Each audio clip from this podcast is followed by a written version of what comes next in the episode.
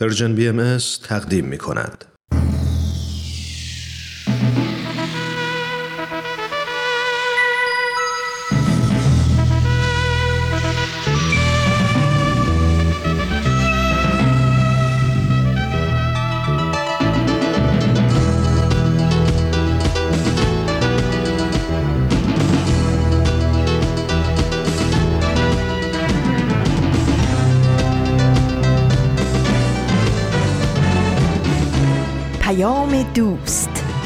برنامه ای برای تفاهم و پیوند دلها.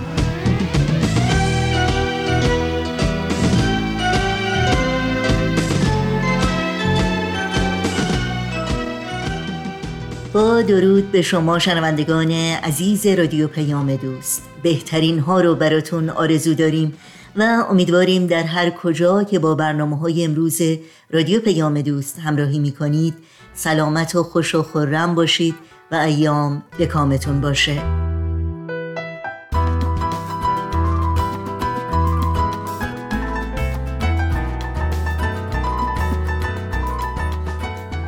نوشین هستم و همراه با همکارانم برنامه های امروز دوشنبه دهم آبان ماه از پاییز 1400 خورشیدی برابر با اول ماه نوامبر از سال 2021 میلادی رو تقدیم شما می‌کنیم.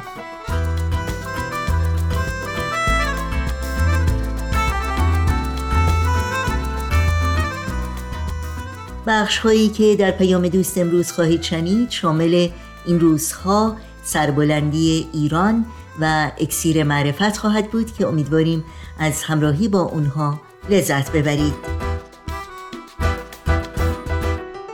و برای مطرح کردن نظرها و پیشنهادهایی که در مورد برنامه ها دارید اطلاعات راه های تماس با ما رو یادآور میشم. ایمیل آدرس ما هست info at persianbms.org شماره تلفن ما 001 703 671 828 828 و شماره ما در واتساپ هست 001 240 560 24 14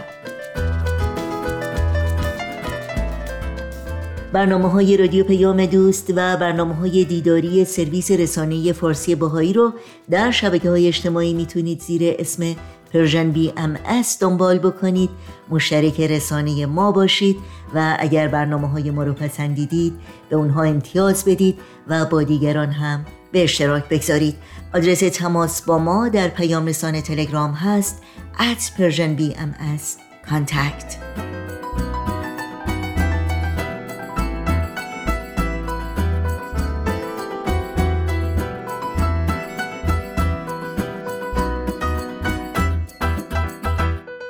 این صدا صدای رادیو پیام دوست با برنامه های امروز با ما همراه باشید.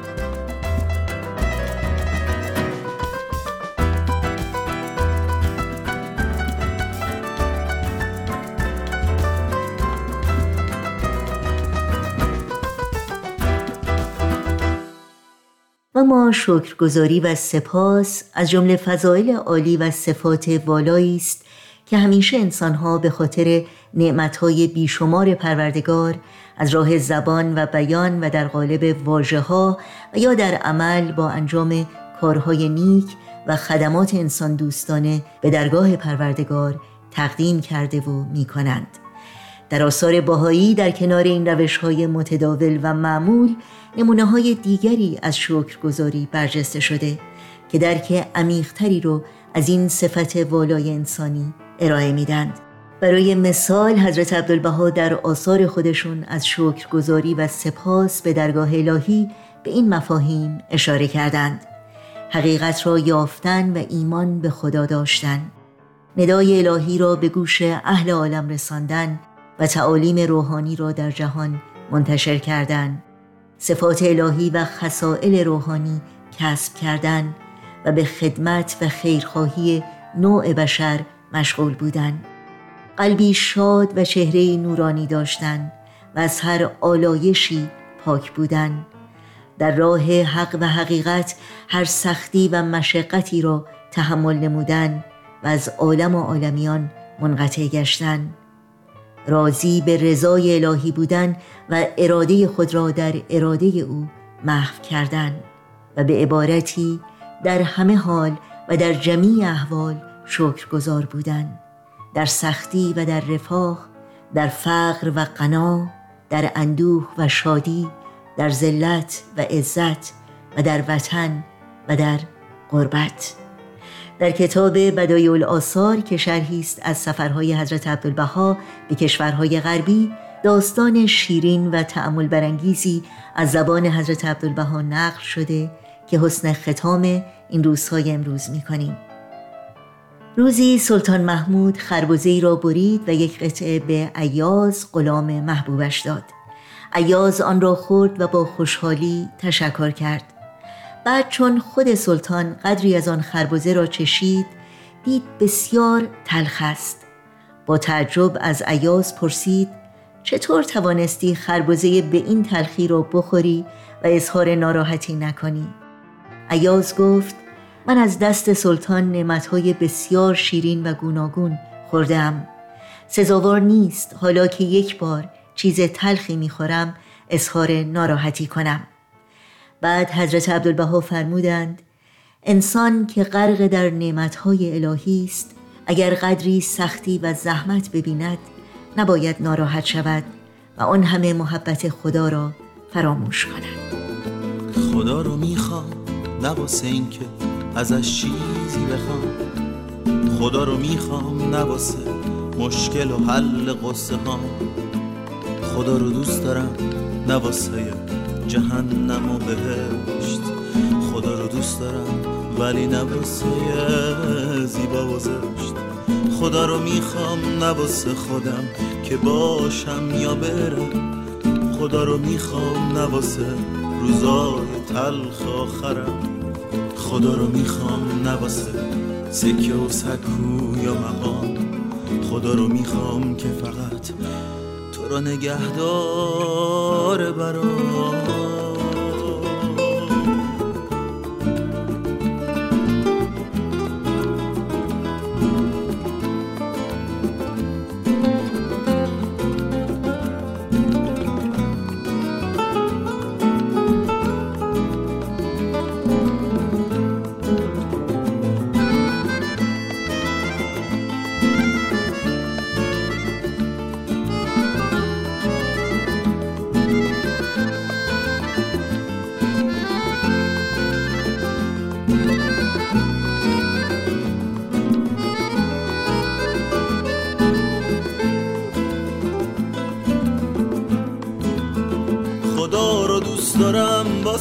این که تو رو بهم داده.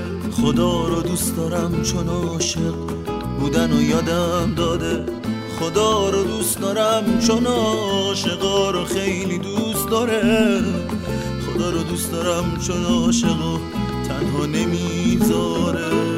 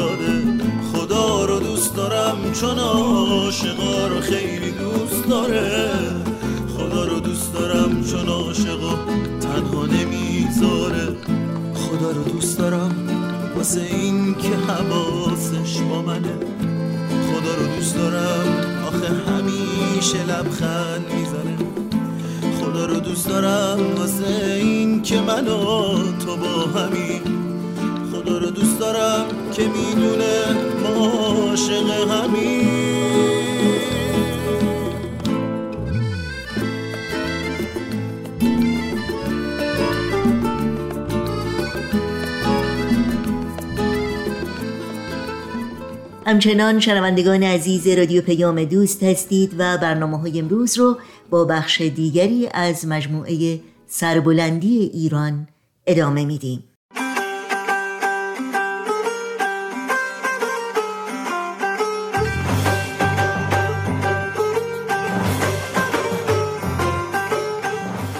سربلندی ایران.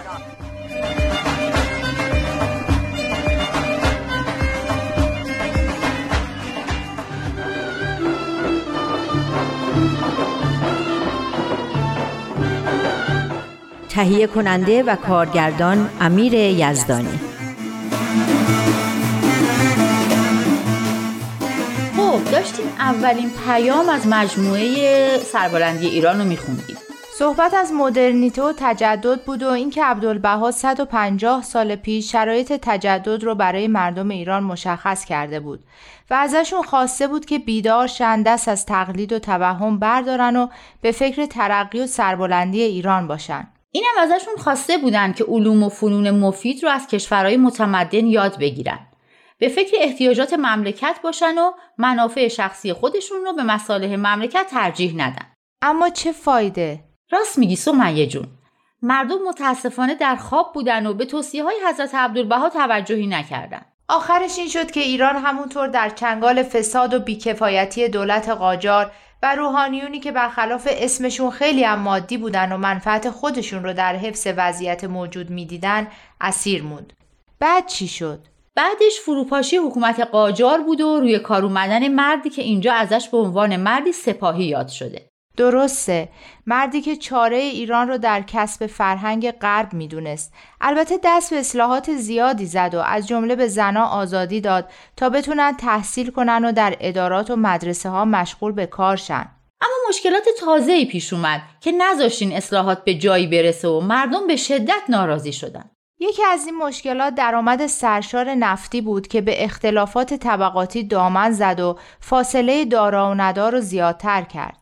یکیش هم تقلید کورکورانه از فرهنگ غرب و همه مظاهر اون بود که باعث شد جامعه ای بر اساس حرس و طمع و جاه طلبی و ماده پرستی و لذت جویی در ایران به وجود بیاد که با خیلی از عناصر فرهنگی و باورهای مردم در تضاد بود. یه دلیل دیگه نارضایتی مردم استبداد و فشار و سرکوب نیروهای امنیتی بود که هیچ نظارت قانونی روش وجود نداشت. در نتیجه انقلاب 57 با وعده آرمان ها و ایدئالایی مثل آزادی و برابری و دموکراسی حاکم کردن اخلاق و وقار و نجابت روی کار اومد. اما متاسفانه هنوز چند دهه نگذشته باز فریاد خشم مردم به خصوص جوونا بلند شد. اونا از سوء رفتاری که نسبت به زنا می‌شد از دستیسه های سیاسی و عدم رعایت حقوق بشر و شیوع فساد و سرکوب اندیشمندان ناراضی بودند. جان کلام همین بیان حضرت عبدالبهاست که قبلا هم خوندیم. بذار دوباره از روش بخونیم. حل بحران مدنیت ایران نه در تقلید کورکورانه از فرهنگ سقیم غرب است و نه در بازگشت به جاهلیت قرون وسطا. پس راه حلش چیه؟ راه حلش همونه که عبدالبها گفته بود تجدد یا مدرنیته. اما تجدد اونطور که بعضیا فکر می‌کردن در تقلید از ظواهر زندگی غربی و لباس و خوراک و خونه و این چیزا نبود. بلکه در حاکمیت قانون تعلیم تربیت عمومی رعایت حقوق بشر مدارای مذهبی توسعه اقتصادی تامین رفاه اجتماعی و ترویج علوم فنون بود. اینا چیزایی بود که همه دنیا ارزش و اهمیتشون رو فهمیدن جز خود ما مردم. مردم ایران نه تنها ارزش این نصایح رو نفهمیدن و بهش عمل نکردن بلکه صدم و آزاری نبود که به حضرت بهاءالله پیروانش وارد نکرده باشند آره می‌دونم چقدر به بهایا ظلم شده. از قتل و غارت گرفته تا اخراج از کار و محرومیت از تحصیل. حتی تخریب گورستان ها و بیرون کشیدن مرده ها از قبل. اینجا نوشته که هیچ خونواده بهایی نیست که طعم این اذیت و آزارها رو نچشیده باشه. اما به نظر من از اونا بدتر تهمت های بی اساسی بوده که دشمنای آین بهایی از هر راهی که در اختیارشون بوده منتشر کردن. مثلا چیا؟ اینکه بهایی برای مملکت خطرناکن جاسوسن بی بند و بارن چه می‌دونم؟ هر چی که فکر می‌کردن بیشتر باعث نفرت مردم و فاصله گرفتنشون از بهایی میشه. حتما برای این بوده که نمی‌خواستن افکار مترقی بهایی به گوش مردم ایران برسه. جالبه که با این همه قدرت و امکانات که تو دستشون بود خودشون رو ملزم به هیچ اصل اخلاقی یا منطقی هم ندیدن که برای حرفاشون سند و مدرکی ارائه بدن. هرچی به فکرشون رسید بر علیه بهایی منتشر کردن. درسته اما باور کن دیگه اینقدر این دروغا و تهمت ها نخنما و بیمعنی شده که هیچکس بهش اهمیتی نمیده. آره خدا رو شکر. حالا دیگه خیلی از مردم حقیقت رو فهمیدن. حتی آدمای شریف و شجاعی هم پیدا شدن که به دفاع از جامعه بهایی بلند شدن و از هیچی هم نترسیدن. اما همیشه اینطور نبوده. یه موقعی مردم این حرفا رو باور می‌کردن و از تحقیر و توهین بچه مدرسه یا گرفته تا آتیش زدن خونه های بهایی ها از هیچ کاری دریغ نمی‌کردن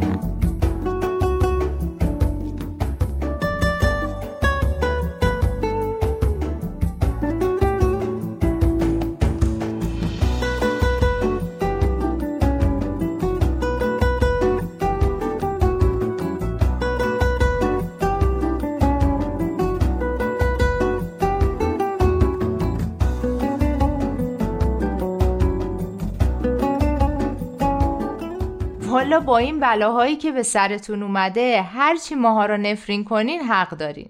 نفرین؟ ابدا. بچه های بهایی از همون بچگی این بیان حضرت عبدالبها رو یاد می‌گیرن که محبت نور است در هر خانه بتابد و ادابت ظلمت است در هر کاشان لانه نمایند اینو بگو بنویسم. تو همین پیامم هم هست. بالای صفحه سی این بیان رو نقل کردن. نمونه های از تعالیم بهایی اینجا اومده. چون این تعالیم همون چیزیه که جامعه بهایی ایران و سرپا و بانشات نگه داشته. راست میگی اینجا چند تا از تعالیم بهایی هست. اینجا نوشته اگر انسان به قدر و مقام خود عارف شود خیلی جالبه ها. میگه اگه انسان مقام خودش رو بدونه جز اخلاق و کردار خوب و پاک ازش ظاهر نمیشه. باید کل النیوم. یعنی امروزه همه باید دست به کارایی بزنن که باعث درست شدن دنیا و دانایی مردم بشه. لسان از بره بابا احسنت. اینا که همش خیلی عالیه. همین تعالیم باعث شد که بهایی ایران نه تنها دچار خشم و افسردگی و نومیدی نشن و روحیه خودشون رو حفظ کنن بلکه با وجود همه این گرفتاری ها و محدودیت ها به پیشرفت خودشون ادامه بدن. آره اینجا نوشته که وقتی بچه های بهایی رو به خاطر عقیدهشون از مدارس اخراج کردن تو خونه ها براشون کلاس های درسی تشکیل دادن تا از درس عقب نمونن. اما این علمی آزاد رو درست نفهمیدم. این چی بوده؟ وقتی نذاشتن جوانای بهایی دانشگاه برن استادای بهایی که از دانشگاه اخراج شده بودن براشون برنامه درسی تنظیم کردن و کمکشون کردن که به تحصیلات دانشگاهی ادامه بدن. به این سیستم آموزشی میگن علمی آزاد. جالب اینه که انقدر سطح همین دانشگاه خونگی بالاست که بچه هایی که به این شکل تا سطح کارشناسی درس می‌خونن برای ادامه تحصیل در مقطع کارشناسی ارشد تو دانشگاه های معتبر دنیا پذیرفته میشن. راست میگی؟ خیلی جالبه. اینم خیلی جالبه که نوشته هیچ بهایی از نظر مالی نیازمند نشده. چون می‌دونم که چقدر از نظر پیدا کردن کار و راه انداختن کسب و کار و اینجور مسائل مشکل دارین. حالا که فکر می‌کنم به نظرم میاد همه کارهایی که بر علیه شما کردن نتیجه عکس داده. تازه یه جورایی بردم کردین. تازه اونایی هم که به خاطر همین مشکلات اینقدر عرصه رو به خودشون تنگ دیدن که مجبور به مهاجرت از ایران شدن هر جای دنیا که رفتن به نشر تعالیم هسته بحالا درباره صلح اتحاد پرداختن. البته از قبلم خیلی از بهایی برای خدمت از ایران به نقاط دیگه دنیا مهاجرت کرده بودند. برای همینه که بیت لازم در این پیام خطاب بهایان ایران میفرمایند ثمرات روحیه فداکاری و استقامت شما عزیزان در طول بیش از یک قرن نه تنها در ایران بلکه در سراسر عالم مشهود بوده است. می‌دونید چرا؟ دقیقا به خاطر همین که اینجا نوشته. حیات و خدمات مهاجران بهایی ایران ثمره فرهنگی است که تعلیم و تربیت را ارج می نهد. در واقع شماها نبودین که تو این سالها در تنگنا زندگی می کردین. ما هم بودیم. شما این افکار و تعلیمات رو داشتین که بهتون نیرو و امیدواری بده که این کارهای بزرگ رو بکنین. ما چی داشتیم؟ جز افسوس و حسرت و به قولی خشم و نفرت. خب چرا؟ از حسرت و افسوس و نفرت که چیز خوبی به دست نمیاد. اون چیزی که سازنده است همین حس عشق و امیدواریه. اینام چیزایی که همه می‌تونن داشته باشن و کسی هم نمی‌تونه ازشون بگیره.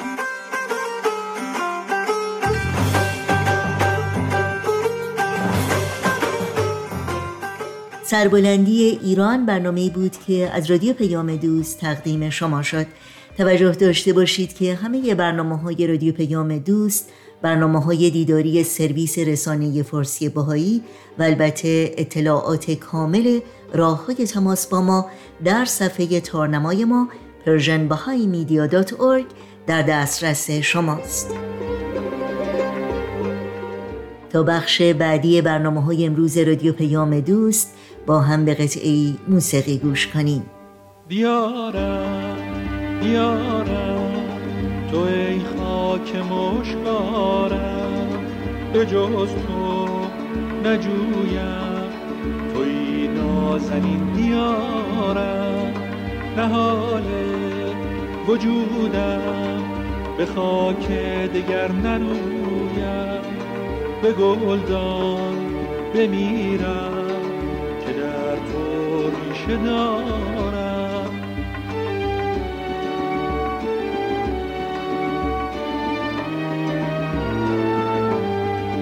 هوای دم مسیحا زبوی جمال ابها زمینت بود مقدس ز خون رب تو ای مشرق هدایت تو ای محشر قیامت. ز سوی تو بر نگردم توی قبله سعادت. قبله سعادت. دیارم دیارم تو ای خاک مشتارم به جز تو نجویم. توی نازنین دیارم. نهال وجودم. به خاک دیگر نرویم.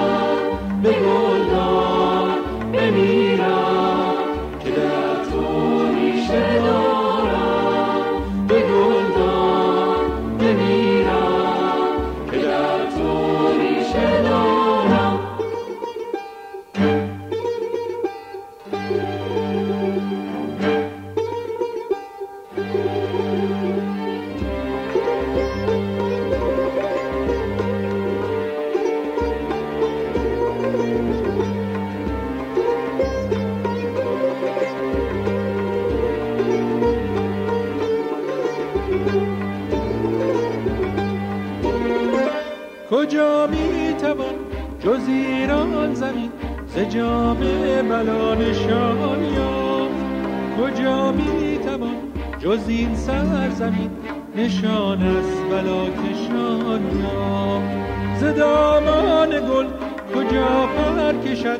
دگر بلبل وفادار خلد گرچه در پر و بال او سه شاخ جفا و صد دیارم دیارم تو ای خاک مشتارم به جز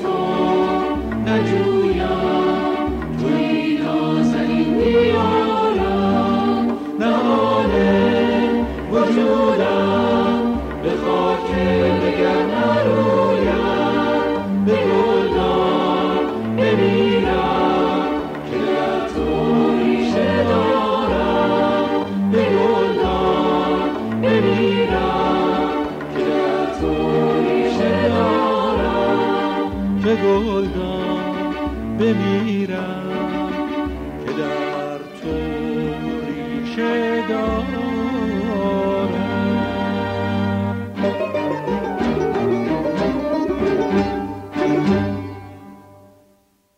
وقت اون رسیده که همراه با شما شنوندگان خوب رادیو پیام دوست با برنامه اکسیر معرفت همراه بشیم که همکارمون سهل کمالی اون رو ارائه میده.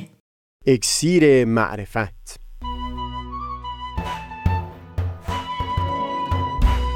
مروری بر مزامین کتاب ایقان این گفتار در ستایش سوختن مراتب یقین. از تا همامه ازلی در شور و تغنیست گوش قلب را از سروش او بی بهره مکن.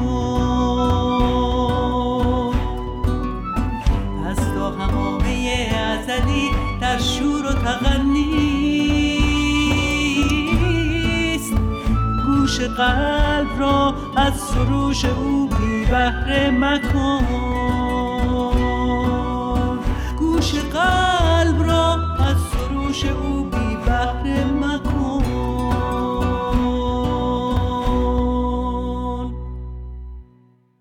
دوستان سهیل کمالی هستم. در یک جایی از کتاب ایگان مخاطب را دعوت کردن تا به مدد چشم علم الیقین و بالهای عین الیقین در راه حق الیقین قدم بگذاره و میفرمایند که در اون صورت همه اسراری که در این کتاب از اون سخن گفتند رو به چشم سر و سر مشاهده خواهد کرد. همچنین در یک جای دیگه از همین کتاب ایگان وقتی شرایطی رو برای سالک راه حقیقت توصیف فرمودند باز بیان می کنند که شخص بدون جایی خواهد رسید که در هستی نشانی از اسرار الهی مشاهده بکنه و باز در اینجا بدون اشاره به علم الیقین به سه رتبه عالیتر عین الیقین حق الیقین و نور الیقین اشاره می حکیم ابوالقاسم فردوسی در شاهنامه در چند بیت اونجا که توصیف می‌کنه که امکان شناختن حقیقت پروردگار برای آدمی امکان پذیر نیست. از جمله در خصوص محدودیت های خرد آدمی بیان فرموده که خرد گر سخن برگزیند همی همان را گزیند که بیند همی. استاد کزازی در مجلد یکم از کتاب نامه باستان زیل توضیحات همین بیت از شاهنامه در خصوص تنگی دایره خرد مطالبی بیان می‌کنه. خلاصه سخنشون این هست که ذهن راهی نداره به جز اینکه به واسطه مفاهیم و صورتها با حقایق اشیا ارتباط برقرار بکنه. و لذا تاکید می‌کنند که برای رسیدن به اندیشه ناب بیمیانجی و شناخت راست یکباره میباید به خردی دیگر دست یافت. در ادامه اشاره می کنند به همین سه تعبیری که در ابتدای صحبت بیان کردیم. علم الیقین رو در زبان فارسی به دانش آگاهی یا دانش باوری برگردوندند. عین الیقین رو به چشم آگاهی یا چشم باوری و حق الیقین رو به دل آگاهی یا راست باوری. و هم تأکید می کنند که این مرتبه حق الیقین اون رتبه ای از خرد هست که رازآشنایان در پی رسیدن به اون هستند. دانشمند فقید بهایی جناب اشراق خاوری در توضیحاتی که بر کتاب ایگان نوشتن در مورد این بخش مثالی رو نقل می کنند از کتابهای عرفا برای اینکه مطلب شفافتر بشه. بگذارید ما هم گفتگومون رو به کمک همین مثال آغاز بکنیم برای فهم تفاوت بین درجات یقین. شما یک وقتی از پشت یک دیوار دودی می‌بینید و اطمینان حاصل می‌کنید که آتشی باید پشت این دیوار باشه. این میشه علم الیقین یا دانش باوری. بعد میل می‌کنید که اگر آتشی هست این رو به چشم سر ببینید. از دیوار میگذرید و به رتبه بالاتری از یقین یعنی عین الیقین یا چشم باوری نائل میشید. حال اگر نزدیک به آتش بشید و به گرم شدن به حرارت آتش هم بسنده نکنید و خودتون رو پروانوار در آتش بیندازید اینجا به درجه حق الیقین واصل شدید. تا اینجا مثالی بود که عرفا بیان کرده بودند. اما در بیان دوم حضرت بهاءالله سخن از یک رتبه والاتری هم هست. این بیشتر نحوه نگرش والاتری هست به همین رتبه آخر یعنی ورود به آتش. اینکه شما درسته که در آتش می سوزید و فانی میشید.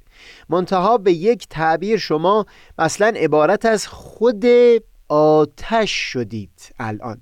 دعیتی دیگه در میان نیست. یعنی اون شعله های آتش الان خود شما هم هستید. و یا بهتر بگم خود شما سبب شدید که این شعله آتش افزونتر بشه. بقای شما یکی شده با هستی آتش. این میشه نیل به والاترین مرتبه یقین که نور یقین باشه. عبارت شدید از خود خود نور خود شعله و خود حرارت. میشه همون عبارت عالی فرید الدین عطار در وادی فقر منطق تر در وصف اون پروانه دل سپرده به شم به جای اینکه بگه در آتش سوخت عطار فرموده شم با خود کرده همرنگش ز نور. این والاترین مرتبه یقین هست.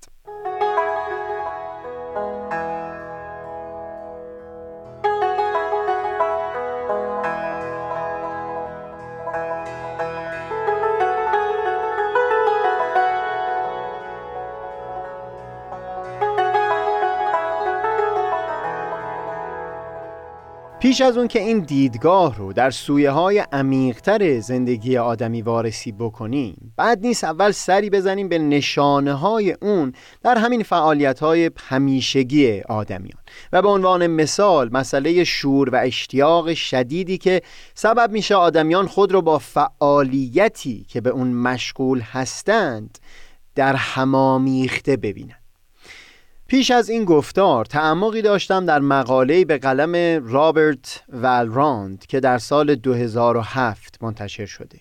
اونجا بر اساس تحقیق طولانی تفکیکی قائل شده بود میان دو نوع از همچو اشتیاقی.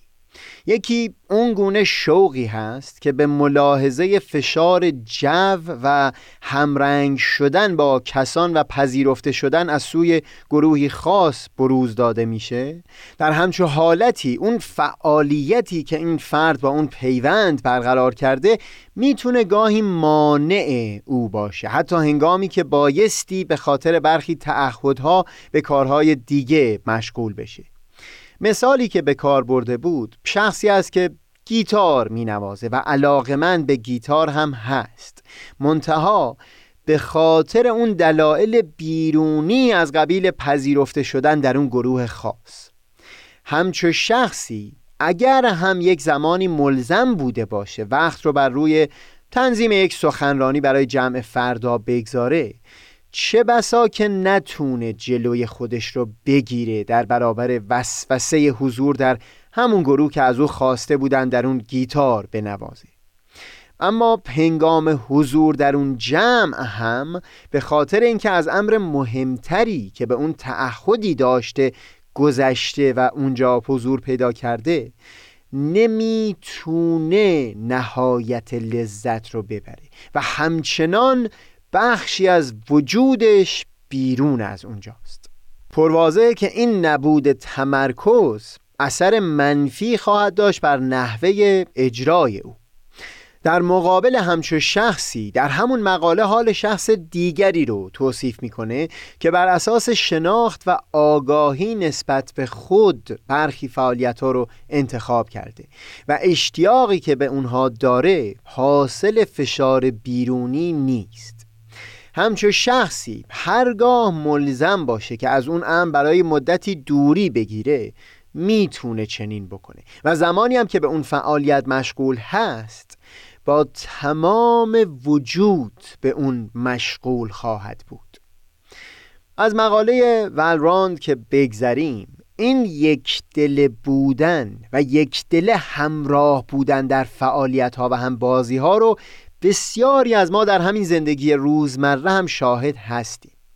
در مصاحبه با یک صخره نورد سخنش این بود که به حقیقت در تمام طول مدت بالا رفتن از صخره فکر او به هیچ وجه من الوجوه هیچ کجا نیست مگر در تک به تک برامدگی های اون صخره و یکا یک حرکات بدن خودش که چگونه می‌تونه راهی برای چیره شدن بر طبیعت پیدا بکنه؟ در بازی ها هم همینطوره. آدم هایی رو می‌بینیم که مشارکت اونها در بازی مزه بازی رو صدچندان می‌کنه. باز به همین دلیل که حقیقتا شخص بنابر هر آگاهی و شناختی که بوده زمانی که در اون بازی هست با همه وجود خودش در اون حضور داره و هیچ بخشی از وجود او از بازی بیرون نیست. برای من جالبه که حتی گری چاپمن در کتاب مشهور خودش پنج زبان عشق یکی از زبانهایی که شخصی می‌تونه همسرش رو سیراب و مطمئن از عشق بکنه همینطور توصیف می‌کنه. یعنی اینکه مدت زمانی از روز رو به گونه با او وقت بگذرونه که تمام توجه او بدون اینکه با هیچ چیز دیگه تقسیم شده باشه این توجه تماما معطوف به اون همسر شده باشه. خود همین که تمام وجود یک شخص در اون لحظه به دیگری معطوف باشه وسیله ای بود برای پر کردن مخزن وجود او از اون عشقی که نیاز اساسی همه ما آدمیان هست.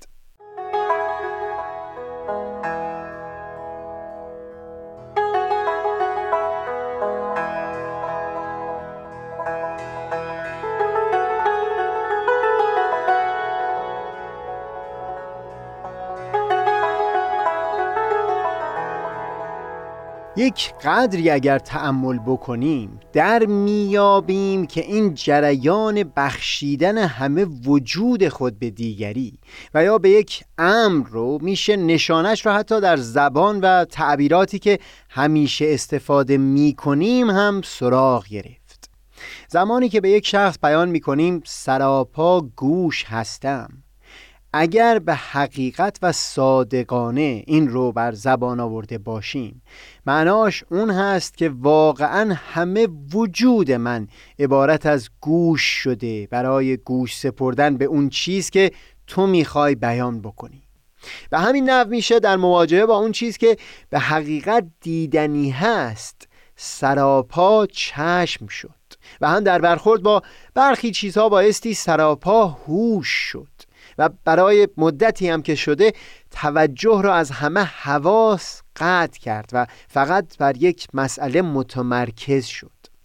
این برای من بسیار شیرین هست و چندین بار هم در سخنهام در جاهای مختلف بیان کردم که ارسطو تأکید می کرد که اون زمان که شما به این نحوی که الان توصیف کردم تمام تمرکزت معطوف تفکر بر چیزی باشه در اون زمان با اون چیز یکی خواهی شد.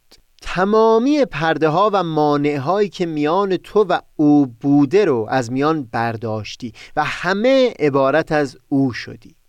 و برای همین مثلا باور او این بود که اونگاه که به خداوند با کیفیتی که او توصیف می‌کرد میاندیشی در اونگاه گویی که با او یکی شدی. چون او هم در اون لحظه فقط داره به همین خدا فکر می‌کنه.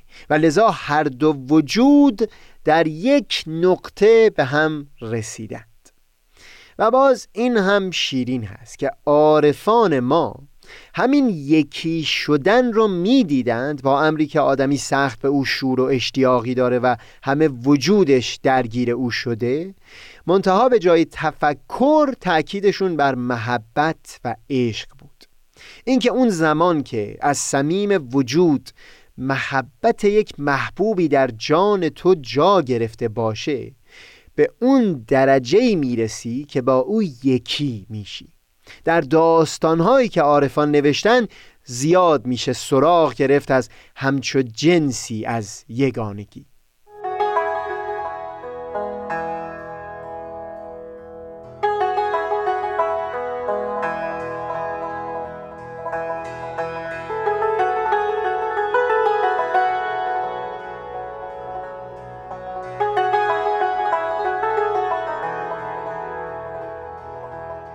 در فیه مافی مولانا حکایت مجنون رو بیان می‌کنه که خواست نامه به لیلی بنویسه.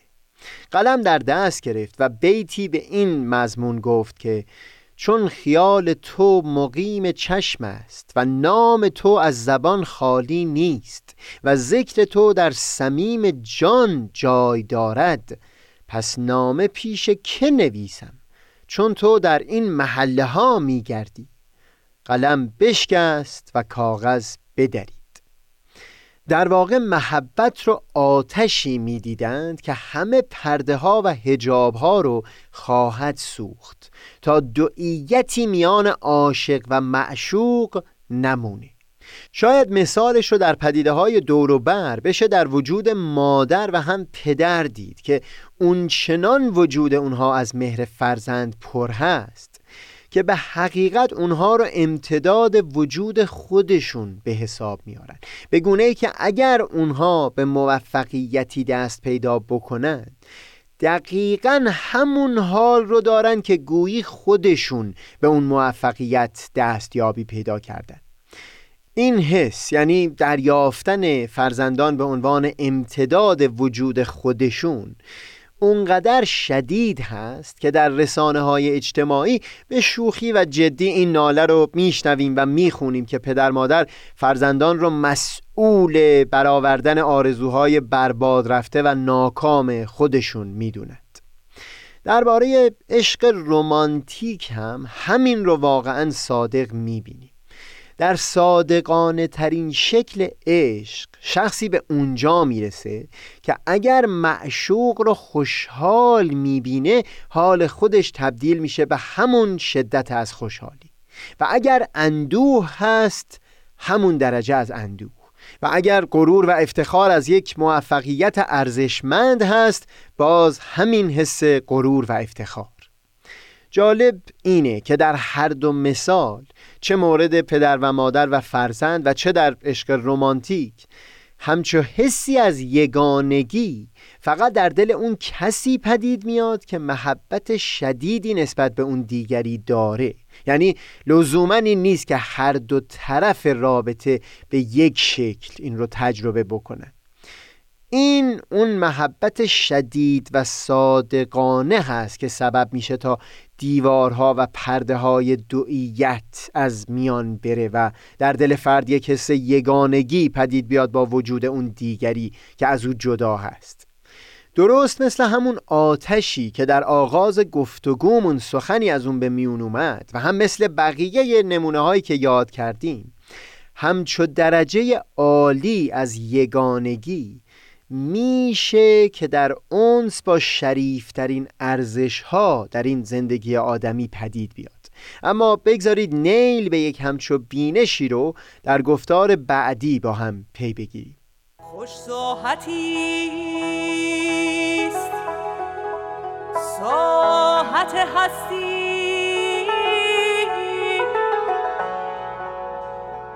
اگر اندر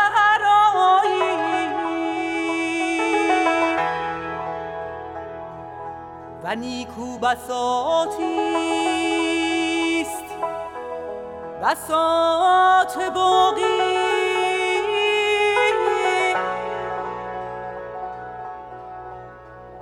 اگر از ملک فانی برتر خرامی.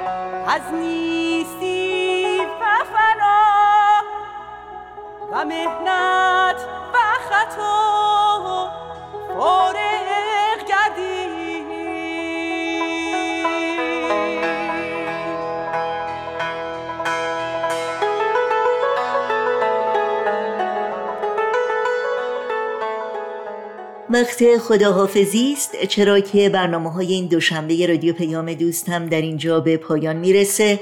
از همراهی شما سپاسگزاریم و همگی شما رو به خدا میسپاریم. تا روزی دیگر و برنامه دیگر شاد و پاینده و پیروز باشید.